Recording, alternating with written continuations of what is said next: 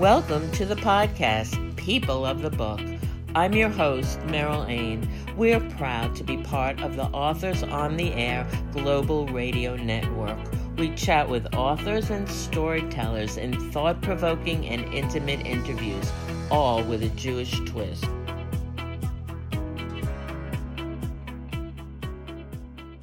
On today's program, I'm delighted to welcome Dan Grunfeld, the author of By the Grace of the Game, which chronicles his family's journey from the Holocaust to the NBA. Dan is a former professional basketball player, an accomplished writer, and a proud graduate of Stanford University an academic All American and All Conference basketball selection at Stanford. Dan played professionally for eight seasons in top leagues around the world, including in Germany, Spain, and Israel. Dan's writing has been published numerous times in media outlets such as Sports Illustrated, the Jerusalem Post, and NBC News. He earned his MBA from the Stanford Graduate School of Business in 2017 and lives with his wife and family in the Bay Area. So, Dan, thank you for joining me today. And I'm excited to speak with you about your compelling book, which I just finished this week. It tells the story of your family and the impact of the Holocaust, communism, immigration, love, loss, and basketball. Uh, so that's a lot packed into one book. Um, can you tell us uh, briefly, Dan, about the book and um, why you wanted to tell not only your own story, but also the stories of your father and your paternal grandmother? Absolutely. So, Meryl, thanks so much for having me. So, you mentioned a little bit about my background. You know, I played basketball at Stanford. I had a successful professional career, and basketball is really the family business. You know, my dad was a high school All American out of Queens, New York, a college basketball legend at the University of Tennessee, then mm-hmm. played nine years in the NBA, including with the New York Knicks, and was an NBA executive for 30 years. So, he's very well known in the game of basketball and in the world of sports. But what has not been as well known is that he's the only player in NBA history whose parents survived the Holocaust. So both of my grandparents are Holocaust survivors. My grandmother will turn 97 years old in June, live in the Bay Area. Oh my yeah. goodness. I, I was wondering about that. Oh, that's wonderful. And, and as you know, Meryl, because you read my book, she is the star of the story. She is the star of our family, and she remains that to this day. She's just the most incredible person. So I, I grew up very close with my grandma, very close with my dad, knowing the profound impact that basketball had had on our family know, for my dad to come to the United States as an immigrant, not speaking a word of English, having never touched a basketball, and then to stand on the Olympic, uh, the podium as a gold medalist 10 years later, wearing the stars and stripes, right, for the United States. It's really a, a Cinderella story, an American dream story. And, you know, as I got older, as I learned more about it, it became my dream to tell it you know it's amazing because in the promos for the book uh, unless i didn't notice it there's a lot of stress on on the on the fact um, that you're you know the grandchild of holocaust survivors and your father was the child of holocaust survivors. It's something i'm very interested in. You know my my um, post-holocaust novel the takeaway is is is about that topic um, but I was equally fascinated um, to see that um, your father was actually um, born in communism and in in Romania, and and that's a whole story in itself, isn't it? It is, and you mentioned that there are different layers, different components to it. So there's the Holocaust, but there's this you know story of my family living under communism, but then immigrating and so, you know, my dad, again, being the sports figure, people hear him in interviews. He just sounds like he's from New York City. But yeah, he grew up under communism in Romania on the border of Romania and Hungary. And they fled as refugees when my dad was eight years old. And they actually had passports to go to Israel. It was the state of Israel that paid for Jews to be able to leave communism. And at the last minute, my family had an opportunity to come to the United States. But yeah, listen, they they spent 10 hard years under communism and as you know from the book, you know there was a lot of brutality during that time and a lot of uh, a lot of hardships there as well. So, um, when when did you first learn about your father's story, about your um, grandparents' story, and and how did that understanding change or deepen as you grew older? Yeah, I I grew up knowing what happened to my grandparents. You know, I, I my grandmother has a very thick accent. My dad and my grandma speak to each other in Hungarian. So I, I, knew even as a young kid, and kids are intuitive and perceptive. So my family didn't even have to tell me. You know, you, you hear stories about loved ones who are no longer with us. And so I always knew as I got older, I asked more questions, I learned more. As you know from the book, I went to Stanford and my grandmother lives 25 minutes from campus. So we spent so much time together when I was in school. I remember eating dinner with her during the summers because I would live with, at her apartment and I would have a red notebook and I would just ask her questions about her experience you know, because I mm. was I was generally genuinely interested and always really cared about our family history, and my dad as well. You know, I would interview him and ask him, and when I decided to write the book, and by the way, it took me more than five years to write it, so it's it's really been a, a labor of love. But I did a year and a half of research, and during that period, I asked every question I could imagine. You know, what happened to all my grandmother's family members during the war, and you know, she lost five siblings and both parents in the Holocaust. My grandfather lost his sisters and his parents. He lost everyone, right? So asking those questions, understanding what happened to them, understanding what happened, you know, under communism for my dad as an immigrant in the U.S.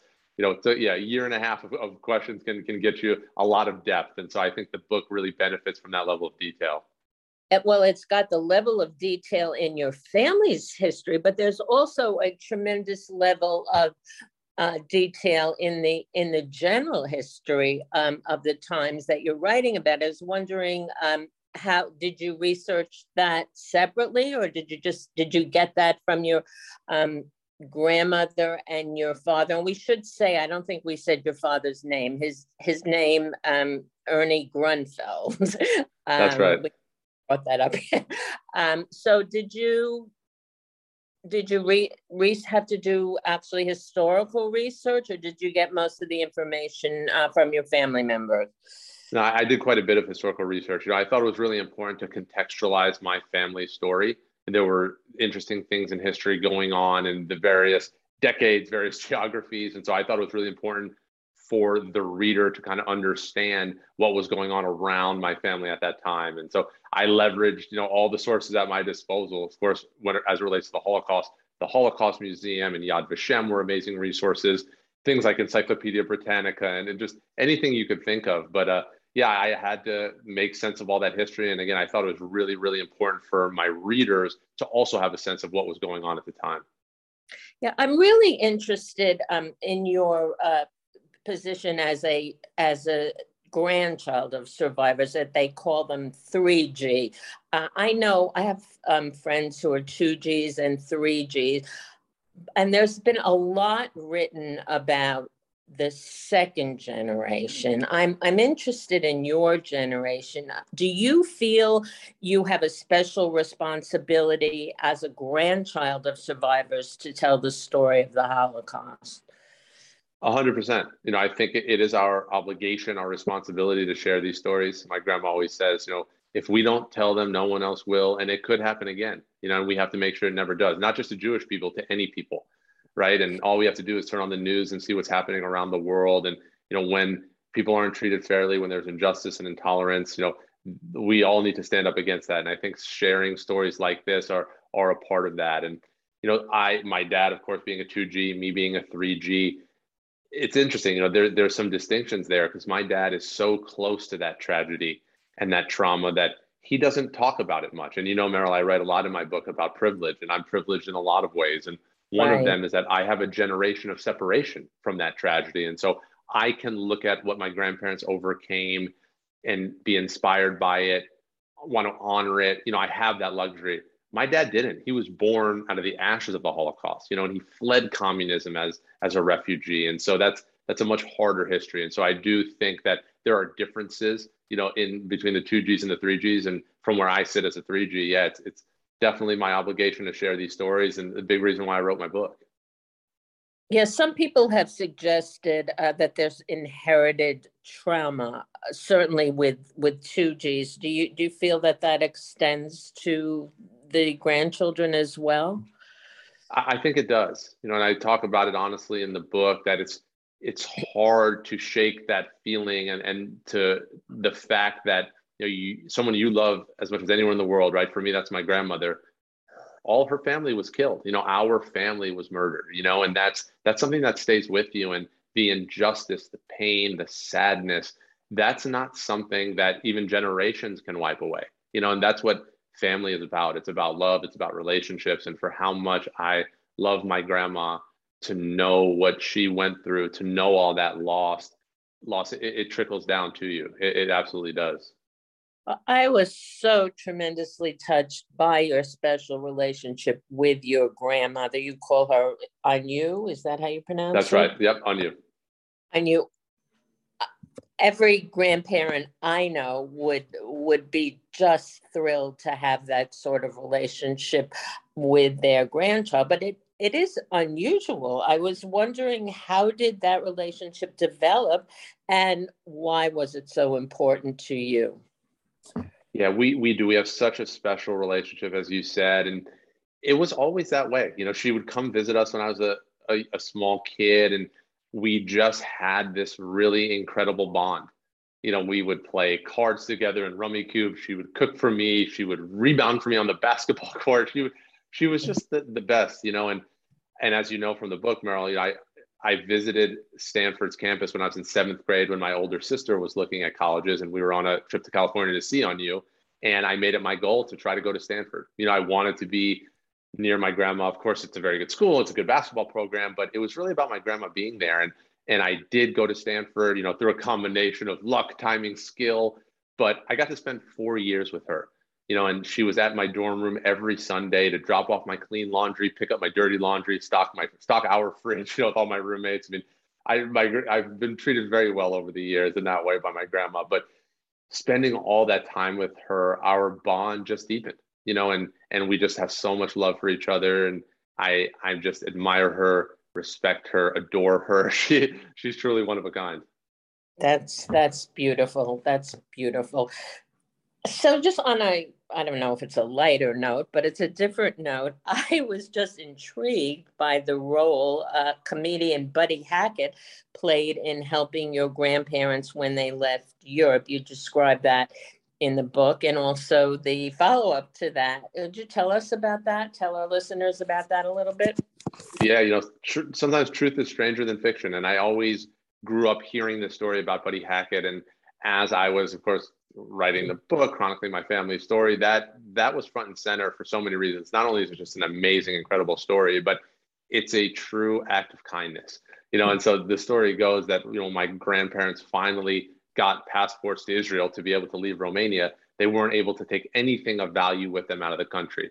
And they were able to save up money illegally under communism by kind of transacting on the black market. And you know, as I write in the book, it was illegal, but it wasn't shameful. It was the only way to survive. And they had a thousand dollars worth of Romanian money and roughly four thousand American dollars. And they had friends who were jailed, tortured, or killed even for having money, right? But my grandparents had chutzpah. They were Holocaust survivors. You know, they they saved their money. They kept it in an old clock radio. And when it was time to leave, you know, they looked at each other and said, you know, we we fought for this money. We need to build a life. We need to figure out a way to get it out. And so they hmm. got every cent of their money out. No spoilers there. Uh, the Romanian money is also an incredible story, which I'll let people read in the book, as you know. But they figured out a way to, to smuggle that money out. But the American dollars were were harder. And my grandmother happened to have a cousin, also a Holocaust survivor, who was a production assistant on a movie set in Budapest. And Buddy Hackett was the film's biggest star. And so uh, my grandparents said to, to their cousin, well, listen, ask Buddy Hackett if he'll take his money out, if, if he'll take our money out. You know, he's a, a Jew from Brooklyn who served in, in the Second World War. And uh, my cousin, who's, by the way, alive and well in Budapest, uh, he, he asked Buddy Hackett, who didn't hesitate. He said, if you can get me the money, I'll take it out. And as you know, how they got the money from Romania to Budapest is a whole other story. My grandma had to sew a false bottom into a suitcase. They had to transport it. But once it hit Buddy Hackett's hands, it was no longer illegal black market money. And he took it to, to the States. He sent it to my great uncle in the Bronx with an extra $50 on top, with which in today's money is like more than a thousand dollars, right? So such such an act of kindness. And there was a note, and all it said was, Good luck in America. Sincerely, Buddy Hackett. That's, right. Just An awesome story. That is so awesome. And then there's a follow up in the book. So you, uh, everybody, read the book, and you'll find out uh, what happened.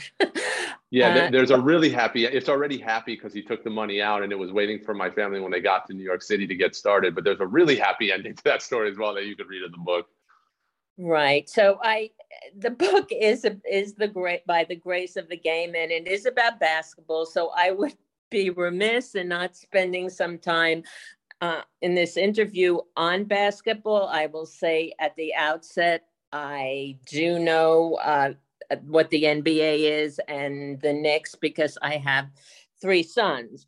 Uh, but I'm not an expert on basketball. But so I will let you inform me and our listeners if they don't know. So, can you talk about, first of all, the importance of basketball in the life of your family. First, what it did for your father and and what it did for you and and how it was a, a, a very important force in your family absolutely and Meryl, i'm glad you said what you said about not being maybe the biggest basketball fan because that's what's been so heartening about my book is that so many people have reached out and said you don't need to like basketball to like this book you don't need to like sports you know and, and uh, I because I, you know, I and I learned a lot about basketball, which will enable me to converse with my children better. So thank you very much. my pleasure. Uh, yeah, so you know, basketball is, is a vehicle for my family, and so I mentioned my dad coming to the United States as an immigrant. You know, didn't speak English, had never touched a basketball. Kids made fun of him for not speaking the language, and my dad had an older brother, my uncle, who was eight years older than my dad. And what my dad called his brother in Hungarian translates in English to my king. You know, think about that to call someone my king. You know, that's how much my dad looked up to his older brother, revered him. So my uncle was diagnosed with leukemia a few months after arriving in the United States, and he passed away within a year. So for my family, it's the biggest tragedy, you know, surviving the Holocaust, getting to America, but then for my grandparents to lose a son, for my dad to lose a brother, you know, right. it's a hole that can't be filled. And I'm named after my uncle, you know, my middle name is after him. And that's something that I carry with me. It's an obligation that I take very seriously. And so for my dad, you know, he was an at risk youth in America who didn't speak the language, who had lost his brother.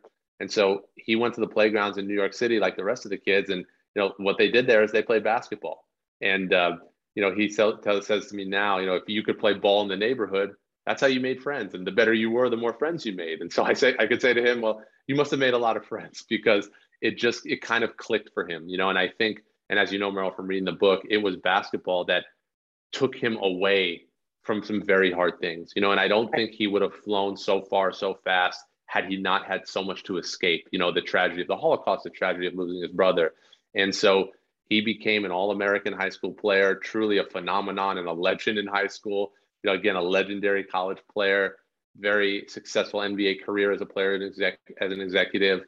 But you know, it was the game that shined its light on him when when he needed it, and so that's why my book is called "By the Grace of the Game." You know, he became an Olympic gold medalist. You know, a decade after arriving as that young boy who didn't speak the language. So it's what basketball has done for my family has just been so remarkable, and I carried it forward. Had my own career you know, has, have bonded with my dad and the rest of my family over the game. So for so many reasons, it's just one of the most powerful forces in our family.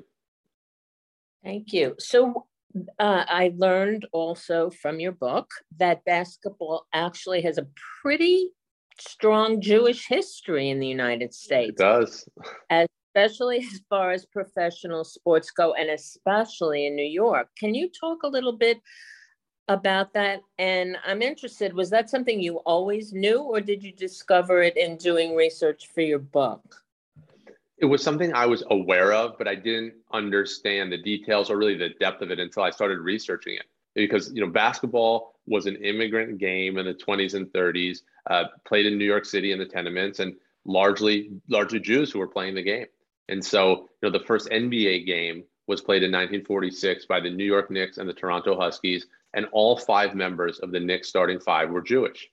You know, wow. the first basket in NBA history was scored by Ossie Schectman from Kew Gardens, Queens. You know, so very, very he- heavy uh, Jewish involvement in the game. You know, there's a very famous quote from the 1930s in the New York Daily News, which I, I include in my book, uh, by the sports editor saying, "Well, of course, something to the extent of, of course, basketball is a Jewish game because it places a premium on smart aleckness and artful dodging and craftiness, right? So very anti-Semitic quote, anti-Semitic tropes there, but kind of confirms that yeah, it, it was a Jewish game, and so that was something that I thought was really important to talk about in the book, and you know, for my dad to be the only player in NBA history, but actually the only player in the history of the major American sports leagues whose parents survived the Holocaust. You know, I think again, like to contextualize that journey, I thought that history was important. Right. So you mentioned anti-Semitism. You write in your book not only about your father experiencing um, anti-Semitism, but that that you experienced it. How did that affect you, and and how did you deal with it? I, I absolutely experienced it. I think it's just the unfortunate reality of being Jewish that even if it's not readily apparent to the naked eye, it's always there under the surface. You know, I had people call me names, and I heard people tell jokes. I write in the book about being at a baseball field with friends in my hometown in northern New Jersey, opening up a blue shed there, which housed the equipment, and there was a white swastika painted on the inside of the door, and I froze. I was probably eight, nine years old, and I froze because I knew that symbol. I knew what it meant. I knew what my grandparents had been through, and so those things, you know, they, they make an impact on you. You learn that the world is not fair, that people won't treat you right for one reason or another. And for us as Jews, there's certainly so much prejudice. And so I, I talk to a lot of young people and groups of, of students. And, you know, when we talk about this theme, I say, you know, be proud of who you are, stand up for yourself, but also stand up for others. Because there was a point in history where we really needed voices. You know, we still need them today, but in the 30s and 40s, we really needed them. And there weren't enough of them, you know, so we need to be a voice not only for ourselves, but for other people. Um, and also be, be close as a community. You know, you, you have each other and, and uh, the last thing that I always tell youngsters who have dealt with this is you're not alone. You know, this this is again part of the world we live in, and so you know, something my dad dealt with, something I've dealt with. I'll you know, my kids will have the opportunity to read my book to learn these lessons, but my wife and I will also talk to them about these things because they need to know about it because this is the reality of the world. Yeah, I want to I want to ask you about your decision to to play for uh, basketball teams in Europe. I was a bit surprised by that, and I was wondering what your experience was. Did you experience anti-Semitism? And I know that you said your your grandmother said go for it, but what went into that decision, and what was that like? Absolutely. So after my career at Stanford, you know, I had suffered a very traumatic injury during my career. It kind of altered the trajectory of of things, and I was, you know, borderline NBA overseas, and I made my career in Europe, and that's very common for college basketball players who want to continue professionally. And my first opportunity was in Germany. And so I write in my book, I'm probably the only professional basketball player who had to call his grandmother to ask permission to sign his first contract. And that's the truth. You know, my agent called me and said, Hey, I have a great opportunity for you in Germany. And I didn't even hear the rest of it. All I heard was Germany. I said, I have to call you back. I have to talk to my grandma. And I called Anu and I told her, and I'll never forget what she said. She said, Sons are not responsible for the sins of their fathers. You know, you can't blame this generation of Germans for what that generation did. And she said, you know, that's what people have done to Jews over the course of history. You know, they've blamed us for things, they've made assumptions about us, and you're not going to do that, and we're not going to do that to other people. So she gave me her blessing. I went to Germany uh, for a year. I had a very good experience there, you know, on the basketball court, also off. You know, I visited the site of the Nuremberg rallies. I went to the Holocaust Memorial in Berlin. I became very close with a teammate of mine who was a German national team player whose family was on the other side of the war, right? So we could, you know, right. find kind of common understanding there. And then, you know, after that, played three years in Spain and four years in Israel, which was so meaningful for my family. You know, I played for the team in Jerusalem. So, you know, my dad was in the NBA. He played for the New York Knicks and he wore number 18, which is a symbolic number in Judaism. And I played for Jerusalem, right? So it kind of continued that that lineage and that legacy of, of basketball and Judaism in our family. Well, I I love that the the number 18. So can you've talked a lot about the lessons you learned from your grandmother. Can you maybe tell us about one important lesson you learned from your dad, Ernie Grunfeld? Absolutely. I mean, I've learned so much from my dad. I think that, you know, my family story is a lot about attitude, you know, perseverance and hard work. And so I learned those things from my grandmother, but definitely from my dad as well. So my dad has always told me if you work hard, good things will happen. you know, and, and, and it's a very, it's simple, but it's very poignant. You know, you, you have to put the time in, you have to put the work in. He saw his parents do that at their fabric store as immigrants, as Holocaust survivors. He did that as a basketball player. He imparted that on, to me, and I have applied it in the classroom, on the basketball court. I know you asked for one, but I'll, I'll tell you another thing that he's always said to me, which I'll always take with me. He always says, you know, be above it, you know, and, and handle yourself with class and dignity, treat people the right way. Mostly he's led by example and he's modeled that for me. You know, as a as a player, as an executive, he's really just handled himself with a lot of dignity. And you know, again, my book is called By the Grace of the Game, and the word grace is intentionally used. I think my grandmother is the best example of grace. You know, she just carries herself that way, and my dad does as well. And that's something that I, I learned from both of them. What was his reaction to this book? he's very proud of me. He's very grateful that I memorialized this important story, but it's been hard for him. You know, and, and as you know, Meryl, because you read the story, basketball took him away from all these really, really hard things and losing his brother. That's not something he talks about much. You know, the Holocaust isn't something he talks about much. And again, going back to that conversation of the generation of separation, right? I can spend five years researching it and writing about it and talking about it, but he, he's never done those things. So to reread the details of his brother's passing, to read new details about what happened to his grandparents in the Holocaust, he never had grandparents, right? He never met them. They were all killed in Auschwitz. So that part of it's been very hard for him. But yeah, he, he's the best dad in the world, and he's he's very proud of me. He's very grateful. Wonderful. So, what was the message uh, or messages that you wanted to send readers in in writing this book? there was a truth to my family story that I wanted to convey. And there is darkness in the story, but there's much more light. And I always drew so much inspiration from my family story, knowing what my grandparents overcame, knowing what my dad overcame, the type of people that they were despite the tragedy that they suffered. That always served as such a source of inspiration for me. I wanted to tell the story so that others could hopefully draw a similar sense of inspiration. Listen, when you, I, I love to read I love to tell stories. I wanted people to enjoy the pro the process of reading it, to be entertained, but I wanted there to be more than that. You know, I wanted them to really have a feeling of hope and inspiration after reading it. And you know, the feedback that I've gotten of that is that I, I did achieve that goal, and there's nothing more meaningful than that. Well, I'm a fan, and and so I think you accomplished something. But I want to ask you: Did you have a particular audience in mind when you wrote your book, and who do you want to read it? Yeah, so I think the clear audience, right, is if you're a basketball or sports fan, Jewish, that concentric circle is a very clear kind of overlap for this story. But I consider this a human interest story. You know, I think that this is the type of story that you know is read by people who just love a great human story. And so while there is a target audience who this book particularly is relevant to i've been so grateful that again there are people who aren't sports fans aren't jewish who email me every day thanking me for writing the book telling me they're moved by it. That's what that's what's really meaningful you know? So if you care about family if you care about you know goodness and hope um, that this you know that's the folks that I hope really pick up this book and, and enjoy it. Okay, well, I'd I'd like to know what are either what are you working on now, or what's next, or what are you doing now that that the I I know you're out speaking about the book, but I was just curious about uh, what you're doing now. Besides yes. book.